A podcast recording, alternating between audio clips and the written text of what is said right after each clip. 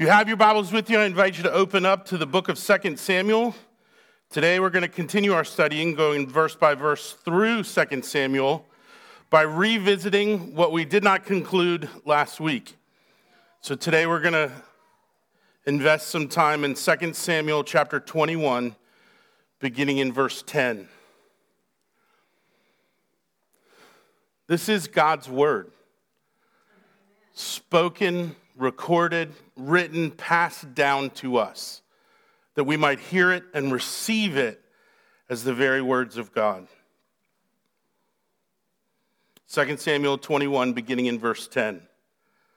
Then Rizpah, the daughter of Aiah, took sackcloth and spread it for herself on the rock, from the beginning of harvest until rain fell upon them from the heavens. And she did not allow the birds of the air to come upon them by day or the beasts of the field by night. When David was told what Rizpah, the daughter of Aiah, had the concubine of Saul had done, David went and took the bones of Saul and the bones of his son Jonathan from the men of Jabesh Gilead, who had stolen them from the public square of Bethshan, where the Philistines had hanged them, on the day that the Philistines had killed Saul on Gilboa. And he brought up from there the bones of Saul and the bones of his son Jonathan, and they gathered the bones of those who were hanged. And they buried the bones of Saul and his son Jonathan in the land of Benjamin, in Zelah, in the tomb of Kish, his father. And they did all that the king commanded. And after that, God responded to the plea for the land. Please pray with me.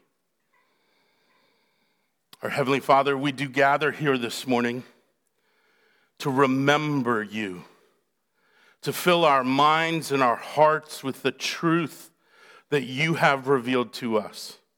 So we ask, O oh Lord, according to your kindness, according to your grace and mercy, come and meet with us, come and speak to us. Come and make yourself known, testify to Jesus, and have your way with us. We ask you to do this by the righteous life in order the to see the mercy that you have for us and the justice poured out on our Christ, our Redeemer, our Messiah. Would you come and make yourself known? Testify to the goodness, power, and wisdom of Jesus Christ, in whose image we are being remade all the day long until we see him face to face in the hour of perfections. Come, O Lord, we ask. In Jesus' name. And all God's people agree. Amen. Amen. I fail. That doesn't sound profound to any of you who know me. It's not even surprising theologically, true? I fail. I've been pastor of this church for almost 16 full years, and I fail and I have consistently failed in one way, probably more than all others brevity. brevity and I are still getting to know each other. It's never gonna happen. That's my elder right there. It's never gonna happen. Someday I'll be perfect, Dale. It's just not in this life, it'll be in the next. The great writing instructor Roy Peter Clark said brevity comes from selection, not compression. Brevity comes from selection, not compression. That should get tattooed on my hands because I forget it. In the, in the Victorian era, writing a letter was an art form, it was an act of literary development. And there was this unattributed quote that I love and is haunted by regularly. It says, I did not have enough time. I apologize for not writing you a shorter letter. Didn't have enough time to write a shorter letter. I think there are weeks that I could have months to prepare and I would not have enough time to write you a shorter sermon. But as I thought about last week and I thought about why I loved this text, even though I hated it, and I wanted us to drink deeply of it, eh, though I wanted to spit it out, spit it out in confusion, spit it out in, in, in irreconcilable frustration. How are these things the way that you wanted them to be? How are you glorified here? I was haunted. I was met. Jesus met me in this text. And so I thought we could take the whole thing together, and we couldn't. As often in life, my eyes are bigger than my abilities, my expectations higher than my achievements. Is this all about me? No, no, no. Please don't hear that. Please hear me say, I want to delight in God's word. I don't just want to preach at you, I want to be preached at with you by the text. But sometimes my eyes are too big, my time too limited, my abilities too inadequate. As we come to 2 Samuel 21, this moment of motherly love by Rizpah my expectation is that we don't really want to sit here. We want to move on. We want to move out of 2 Samuel. We want to jump back into the New Testament because we want to see Jesus. Yes? So the question then becomes where is Jesus here? If every page is God's word, if all of it is spoken, if all of it is set apart and holy, if all of it is given to us for our benefit, where is the testimony of Jesus? Here. Let me sum up for those of you who served in children's church last week or weren't able to tune in or be present. What are we talking about? There's this moment that happens in the life and kingdom rule of David. And, and we're asking this question how are we to regard God's kingdom as it exists under David's rule? And at the end of 2 Samuel, we are reaching climaxes. These are not addendums, these are climaxes. But we see this wild, frustrating, difficult event take place. And it's all based on prior history. This is one of the things that makes the Bible feel opaque to us at times. Hard to see, hard to connect, hard to understand. Because some things build off of other things. And if we don't know the first things, we won't understand the second or the fifth. The Gibeonites in Joshua 9 tricked Israel into making a covenant with them in God's name. The oath was made by Yahweh's name. And the oath was simply this We will not kill you. As the people of God are moving into the promised land that God has given, the Gibeonites trick Israel. They deceive Israel, Joshua and the elders of Israel. And Joshua and the elder of Israel did not seek the Lord about what to do with these people. That's the root of all of this difficulty. So they made these covenants with this small sect within the Amorite community. And Saul many years later, as king in Israel, begins killing non Israelites, including the Gibeonites. And this act shed innocent blood in the land of Israel. And according to Numbers, God warns us that when we do that, when we shed innocent blood, that even the land is affected by the curses poured out in this covenant. Breaking the oath that Saul broke, it besmirches Yahweh's reputation. It turns the people of God into covenant breakers rather than covenant keepers. And it even affects the land. David seeks the Lord at the beginning of this chapter and is given the explicit understanding that the famine, three year famine that they are experiencing, is directly rooted to Saul's breaking of the covenant. And people are dying. Famine is not just a little bit difficult. Prolonged famine without rain there aren't crops. Without crops, there isn't food. You guys like food? Yeah. Most of us have extra food in our homes, yes? If the grocery stores suddenly were destroyed and the supply lines broken, and you didn't have any more food to go get, no more restaurants to sit in, your cupboards would begin to be what? Yeah, bare. And after a little while, you would begin asking, Why, O Lord? Yes? Well, David asks, finds, the Lord answers, It is the sin of Saul towards the Gibeonites. And David's like, Well, I can't kill Saul. He's dead. So he brings in the Gibeonites and he says to them, How can we atone this? How can we lift the burden of famine upon the community?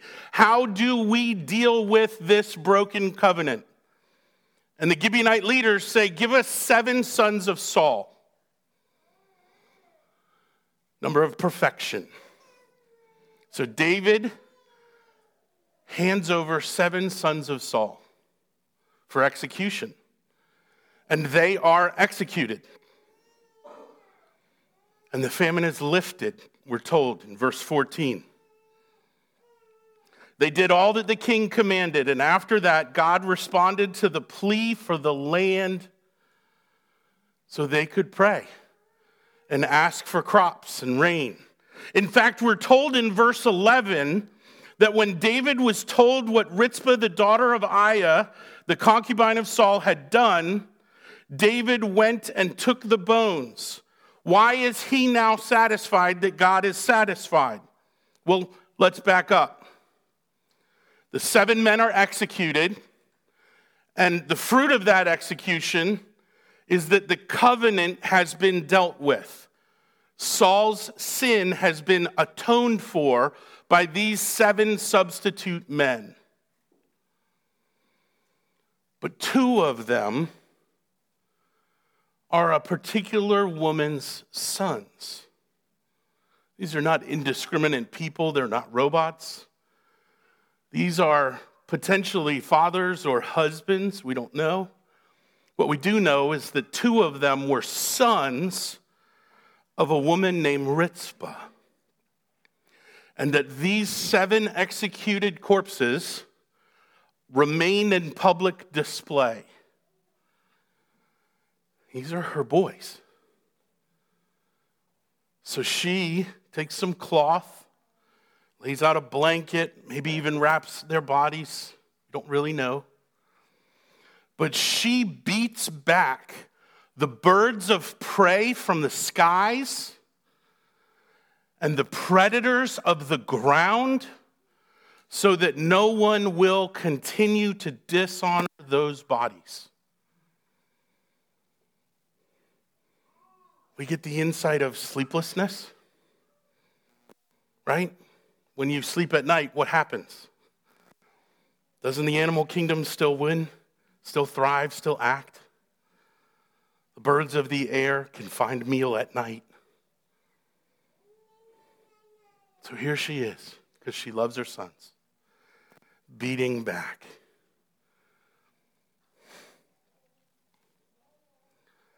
What are we to do with this? How are we to apply a passage like this to our lives? How do we find Jesus here? Yes? And most of the time, when we want to find Jesus as modern day Western Christians, we want to look at the beautiful and give him credit. Yes? I want to see Jesus. I will go to the pretty places amongst the pretty people in Scripture. I will go to the marvelous places, the surprising places. But we have an attachment to that concept, don't we? We will go to the gleefully surprising places. We will not go to the horrifying, surprising places. Can you imagine K Love? Right? Positive, encouraging K Love. Could you imagine them having one gloom filled song in a day, in a week, in a month?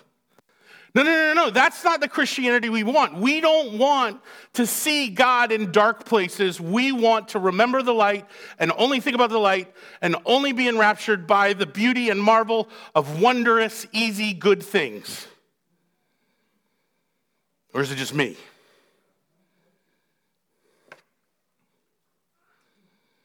How do we apply God's word?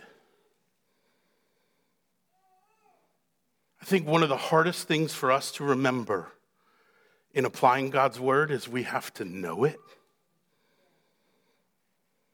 We have to know what it says. We have to know what it means. We have to do those things long before we can ask the question what does it mean for me? This is standard inductive Bible study. If Grace Alexander was in the room, I would ask her, is this not representative uh, of the questions we ask in inductive Bible study? She's one of our missionaries and she ministers over at CNU with InterVarsity. What does it say? What does it mean? What does it mean to me? Where are my Connect kids at?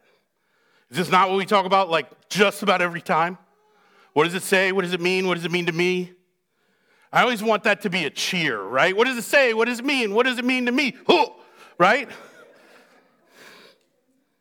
You're welcome. How do we apply God's word?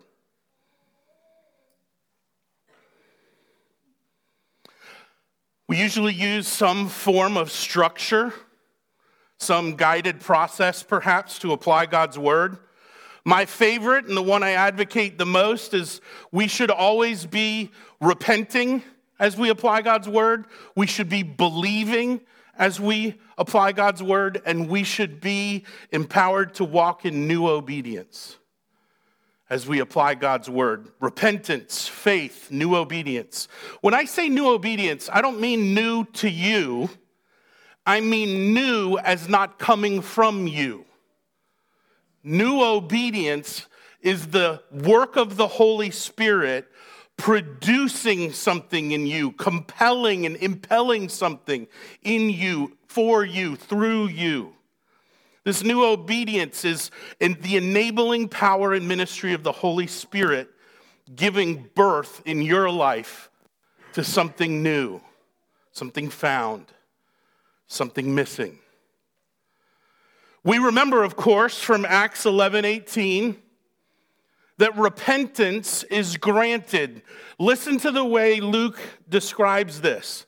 When they heard these things, they fell silent and they glorified God, saying, Then to the Gentiles also, God has granted repentance that leads to life. Repentance is granted, it is a gift of God. This moves us into the doctrines of predestination and election. Yes, yes, hallelujah, yes. Or you can hear it from the pen of the apostle Paul in 2 Timothy 2:25. Paul writes, correcting his opponents with gentleness. Well, that stings. How many times do we correct people in our self righteousness? How gentle is self righteousness? Yeah, yeah. Correcting his opponents with gentleness. Why do we do so? Because God may perhaps grant these people who are being corrected repentance, leading to a knowledge of the truth. Why are we careful about precision? Because by correction, God's truth is on display, and maybe, just maybe, perhaps, God will use that moment, that thought, that teaching to grant the audience repentance. So we can apply God's word in repentance. We must. Second, we must remember that faith is given. Somebody should name a church on this idea. For by grace you have been saved through and this is not your own doing, it is the gift of God. It silences all human pride, doesn't it? Trusting God, saving faith is a gift that God gives by grace, not according to works, not according to sincerity, but according to his own mercy. You want to study that, check out Romans 9 faith itself is given. New obedience, this enabling power and ministry of the Holy Spirit. Let me ask you a question. On the eve of the crucifixion, Jesus is trying to explain to the disciples as they're gathered together that it is better for them that he goes away. It's better. How many of you if I had the power, and I don't, to ask Jesus to come and meet with us today, but the Spirit of God would have to go back to heaven. How many of you would be like, I, I want to be in the presence of Jesus? Holy Spirit, come back in a little while.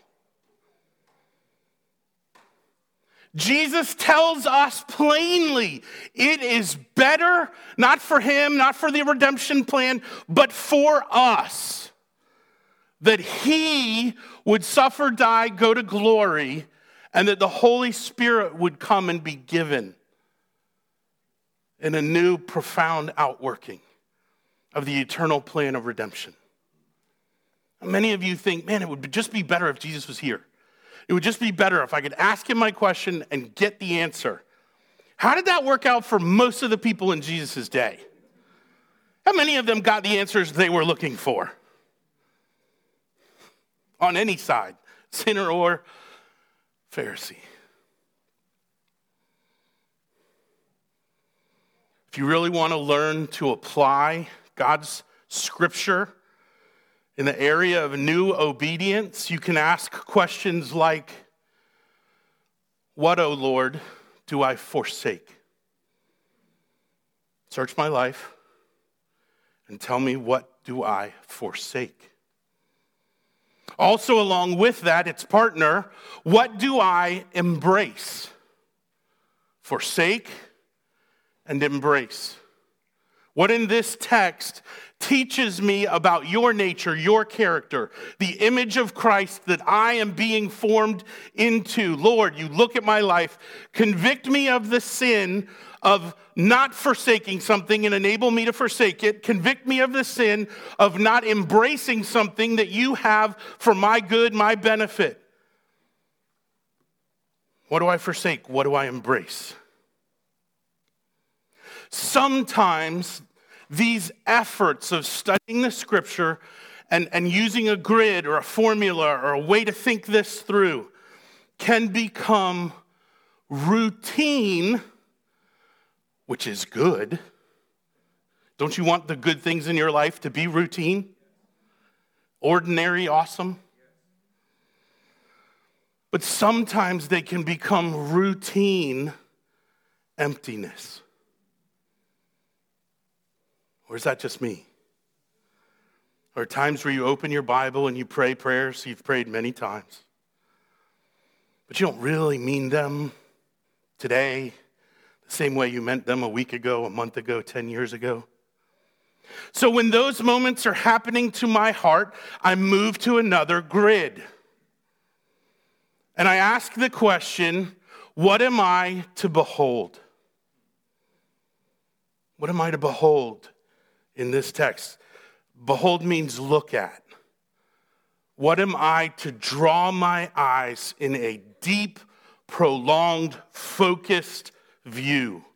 What do I behold?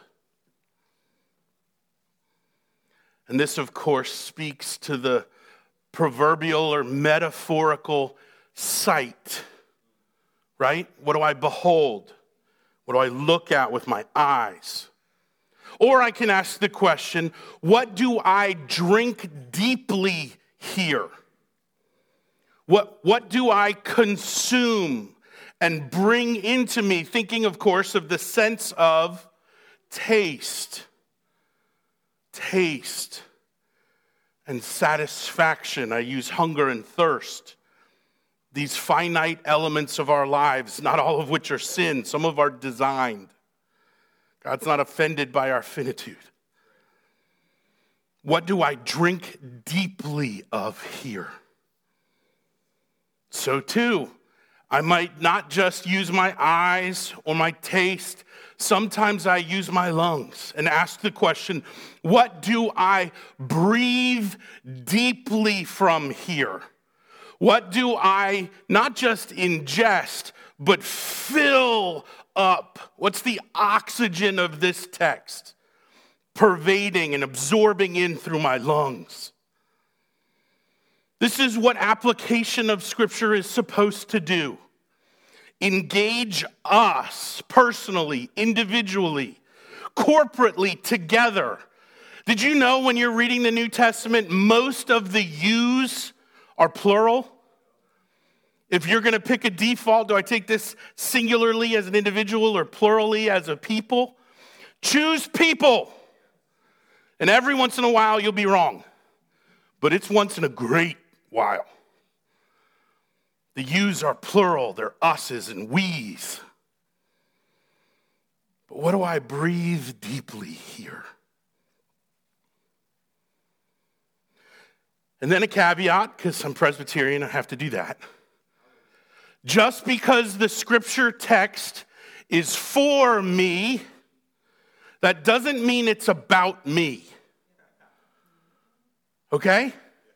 Just because this text is for me, it does not mean that I am its hero or I am its future hero. When we slow down long enough to put ourselves into the story that we are studying in these historical narratives, if you find yourself in one. Make sure that you enter this story as an observer. What would it be like to stand there? What would your eyes see? What would your ears hear? What would your heart desire? To believe and understand in those moments. We enter as observers of the story. You will never enter one of these stories and become its central character. So be careful when you study and apply God's word that you don't make yourself the central character. Now, you can use the insights of that central character to evaluate your own life so if you're in Luke 15 and you're listening to the, the cries and complaints of the older brother, you have all permission to ask the question where in my life am I like the older brother? Not, I'm the older brother. How do I respond? Not like the older brother that I am in this story. We're fundamentally making minor mistakes, but those minor mistakes over a long period of time can lead you very, very far astray. You're observing this moment. What would it be like? What would it see, hear, thought, taste, touch? Unless, of course, you're willing to cast yourself as the chief villain in which case you have my permission to put yourself in the story. You get me? Repentance, faith, new obedience, using our senses, behold, drink, breathe, taste, touch. Great, great, great.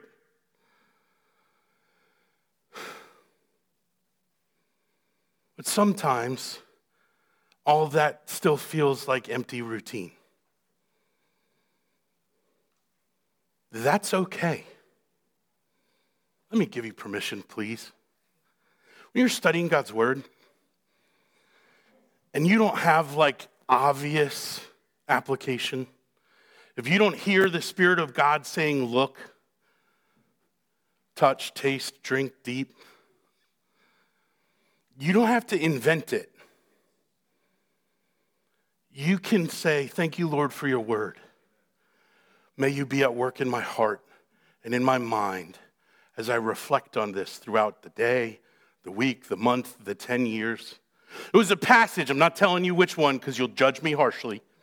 But when I was in college, there was a passage that was found in three of the gospel narratives long before I knew the word synoptic. Right, Patrick? And I was like, I don't know what that means. But in my pride, because, you know, pride, I didn't ask anybody, what does that mean? And I didn't really know what commentaries were. I was young in my faith. I was studying the Bible pretty much for the first time in my life, but I did not understand what that meant. And it was five years later, I was already in full time ministry before I understood what that very simple parable in those three gospel stories meant. Is that okay? Is that okay? Are we allowed to live with the uncertainty of not having a clear and convincing answer about what that text means? Yes. Yes, with all my being, yes, because you are not the sum of one moment. And God is not changing your whole life in terms of progressive sanctification in only one moment. It's a lifetime. Do you understand things now you didn't understand a week ago, a month ago, a year ago, five years, 10 years? If you don't, come see me because we got to fix your Bible study, right? Sorry, I make babies cry. So we come to this text, and I haven't been in the text much, but we're asking questions about this horror of execution and blood bought redemption, restitution found in the execution of others. These are complex difficult, powerful, overwhelming things to study. So here's a question for you as you hold in these passages. Why is this reasonable and understandable to the people in this story? Why is this reasonable and understandable to them and unimaginable to us? What has changed? Because it ain't the human heart. What has changed between their day and my day, between their understanding and my understanding? What do I know more fully? What do they see dimly? What do they see clearly that the logs in my eyes prevent me from seeing? When I get to questions and moments like that, why is this reasonable and understandable to them and unimaginable to me or us? I then have to find a new structure to, to, to go in. Because I want to keep pressing in. This is God's word. It's Jesus on every page. Yes, yes, yes. Are we agreed? Because if we can't agree there, none of the rest of this matters. Here's the questions I ask I'll put these on the realm so you don't have to capture them all. Where is the beauty in this? Where is God awesome? Here. Is God ever not awesome? It sounds so silly to ask, isn't it?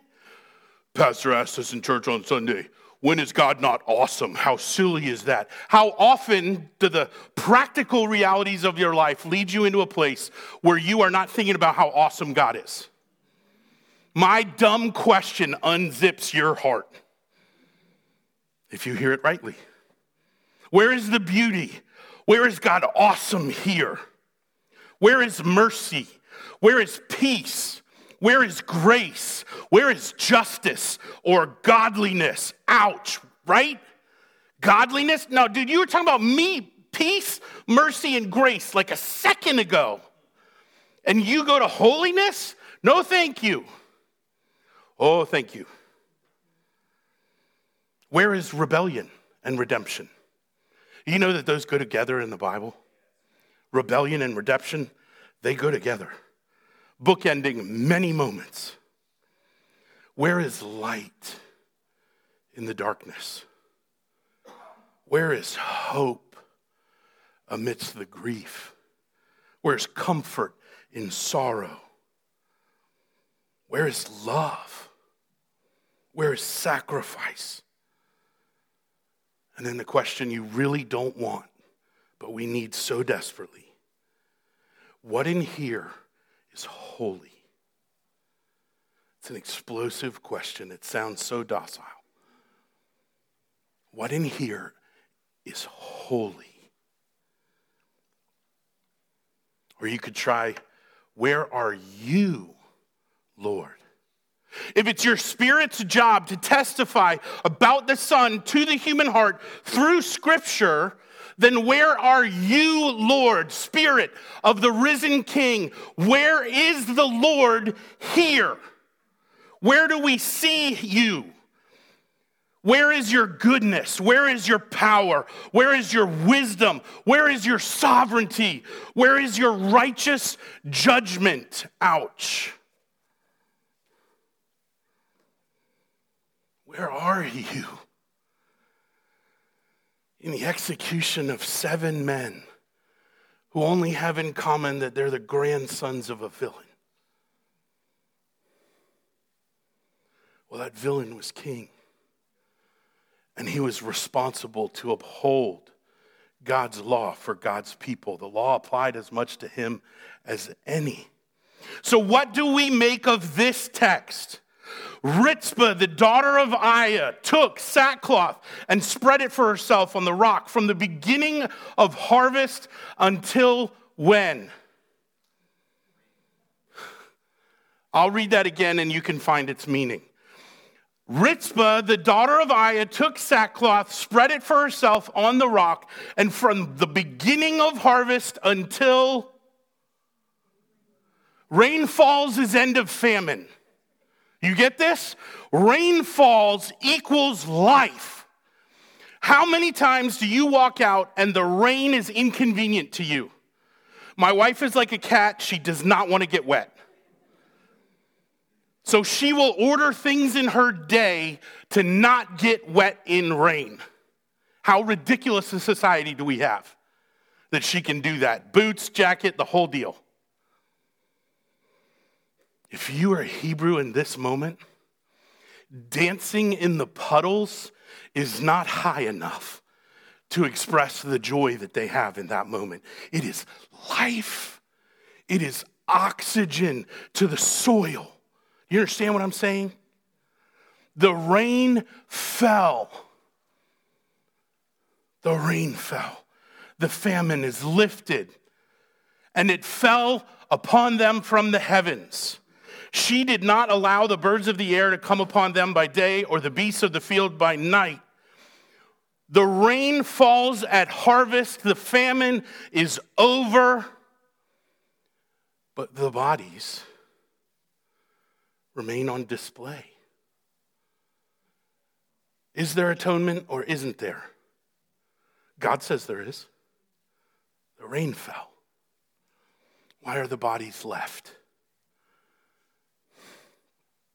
Why is she having to beat back by sky and land those who would devour the bodies of those executed? Well, we find out. Verse 12 David went and took the bones of Saul and the bones of his son Jonathan from the men of Jabesh Gilead, who had stolen them from the public square of Bethshan, where the Philistines had hanged them. Remember, Saul and Jonathan received the same thing these men received, but it was for a different purpose.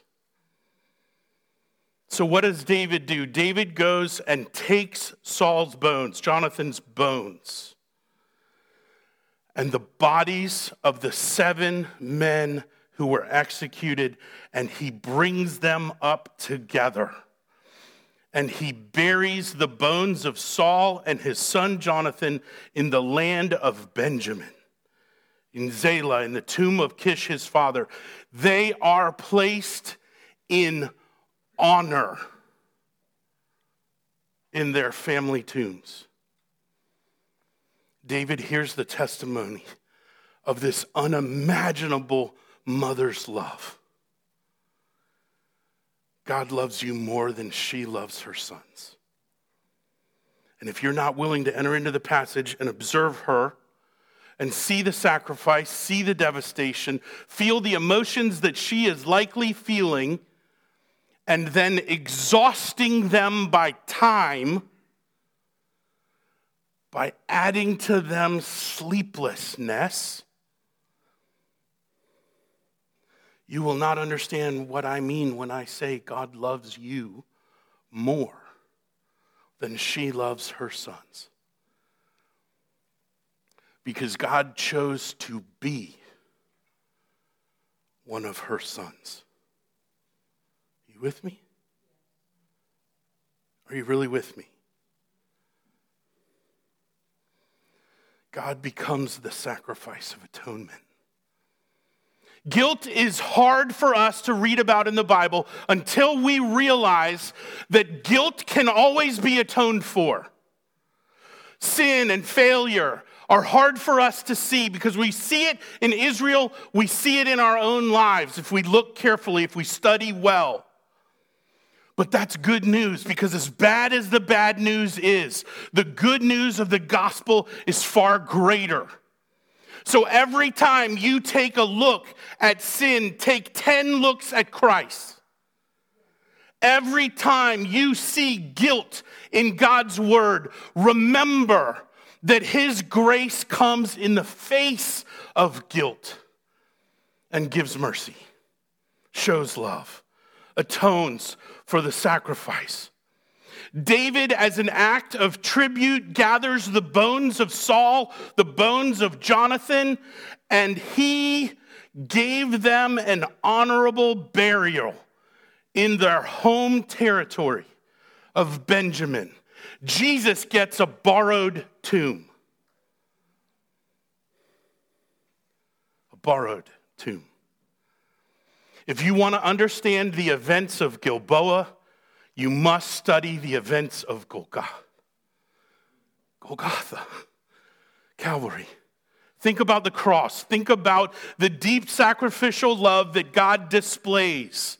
What is happening here is Rizpah is pointing to the extravagant but costly way of love, that Hesed way. Rizpah is showing it. So, how does King David respond to this story? That's a great application question. If we see how David applies this moment, then it gives us an insight into how we might apply this moment.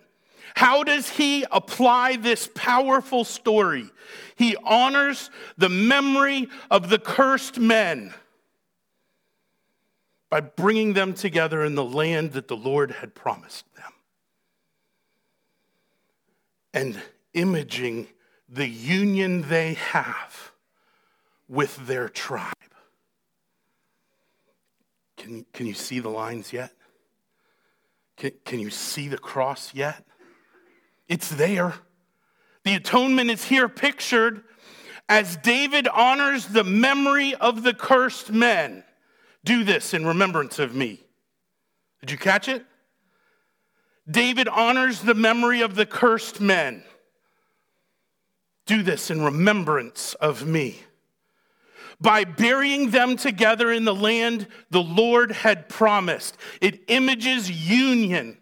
Well, when we behold the death of Jesus Christ, is not that a giant declaration of the spiritual truth that we are in Christ? Why does Jesus die if not for us? and we remember and honor the sacrifice that unites us to God. How do we apply this text? Well, in repentance, I would ask the question Do I love people beyond the level of inconvenience? Lord, forgive me that there are too many times I don't. I don't sacrifice beyond the level of mere inconvenience? Do I sacrifice to the point of true costliness? It cost that mother everything to protect those bodies. Do I love the living as much and as costly as she loves the dead? Forgive me, Lord, I do not. I might apply this passage in faith. Lord, teach me to trust and believe that you have turned away your wrath from me. The story of the execution of these seven men is the doctrine of propitiation. It is. The wrath that belongs to the land, to the people, to the tribes is paid for in the blood sacrifice of seven surrogates, seven substitutes. That's the doctrine of the atonement, right there. And God turning away his anger. This is what Jesus does on the cross for us. He stands in the way of the wrath that is destined rightly for us. And he turns it away that it would land on him and not on us. So, in faith, Lord, teach me to trust and believe that you have turned away your Father's wrath from me. How free would you be if you were not worried that God was going to dump on you that day? Or that the circumstances of your life are not His dumping on you for some reason? Or third, new obedience. By the ministry and power of the Holy Spirit, Lord, enable me to be a man who lays down his life for his friends. Notice one, two, and three follow similar themes, yes? They don't have to, but they certainly do here. So, what do we do? Well, we turn our attention now to the sacrament of the Lord's Supper. And in the same way, in seeking the scripture, we sought to, to see with our eyes, to hear with our ears, to breathe with our lungs, to taste with our tongues. So too, the Lord gives us sensible sign. Not just sensible like common sense, but sensible, taste, touch, sight, using our senses to declare to us what? Do this in remembrance of me. We remember and proclaim his death. For how long? Until he comes, yes? Until he comes, yes? The Lord is coming, and He's coming to take us to a place we do not deserve to be. But we are given citizenship in heaven by the mercy and means of the Holy Spirit in applying to us the life, death, resurrection, and exaltation of Jesus Christ. Our union with Him is what's on display in this sensible sign. That's why we call it a sacrament. The Lord instituted it for our senses that we would taste and see, touch, and know that He is God. So we use our senses to remember and to honor His death. And we use our minds and our hearts to remember and honor His death. Why? Because the Lord's Supper declares Jesus has turned away all wrath. Jesus has turned away all wrath.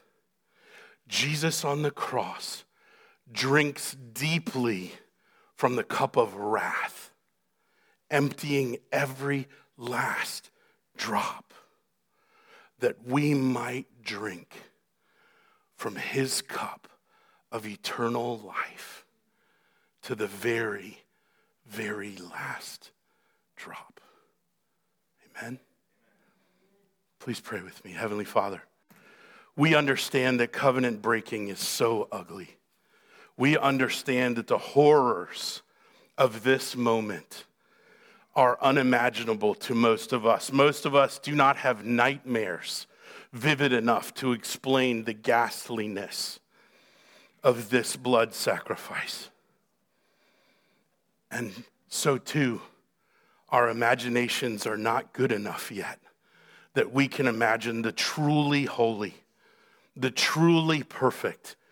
We do not have imaginations yet that can plumb the depths or seek the heights of your mercy towards us. So come, God, and be merciful to us, sinners. And all God's people agree.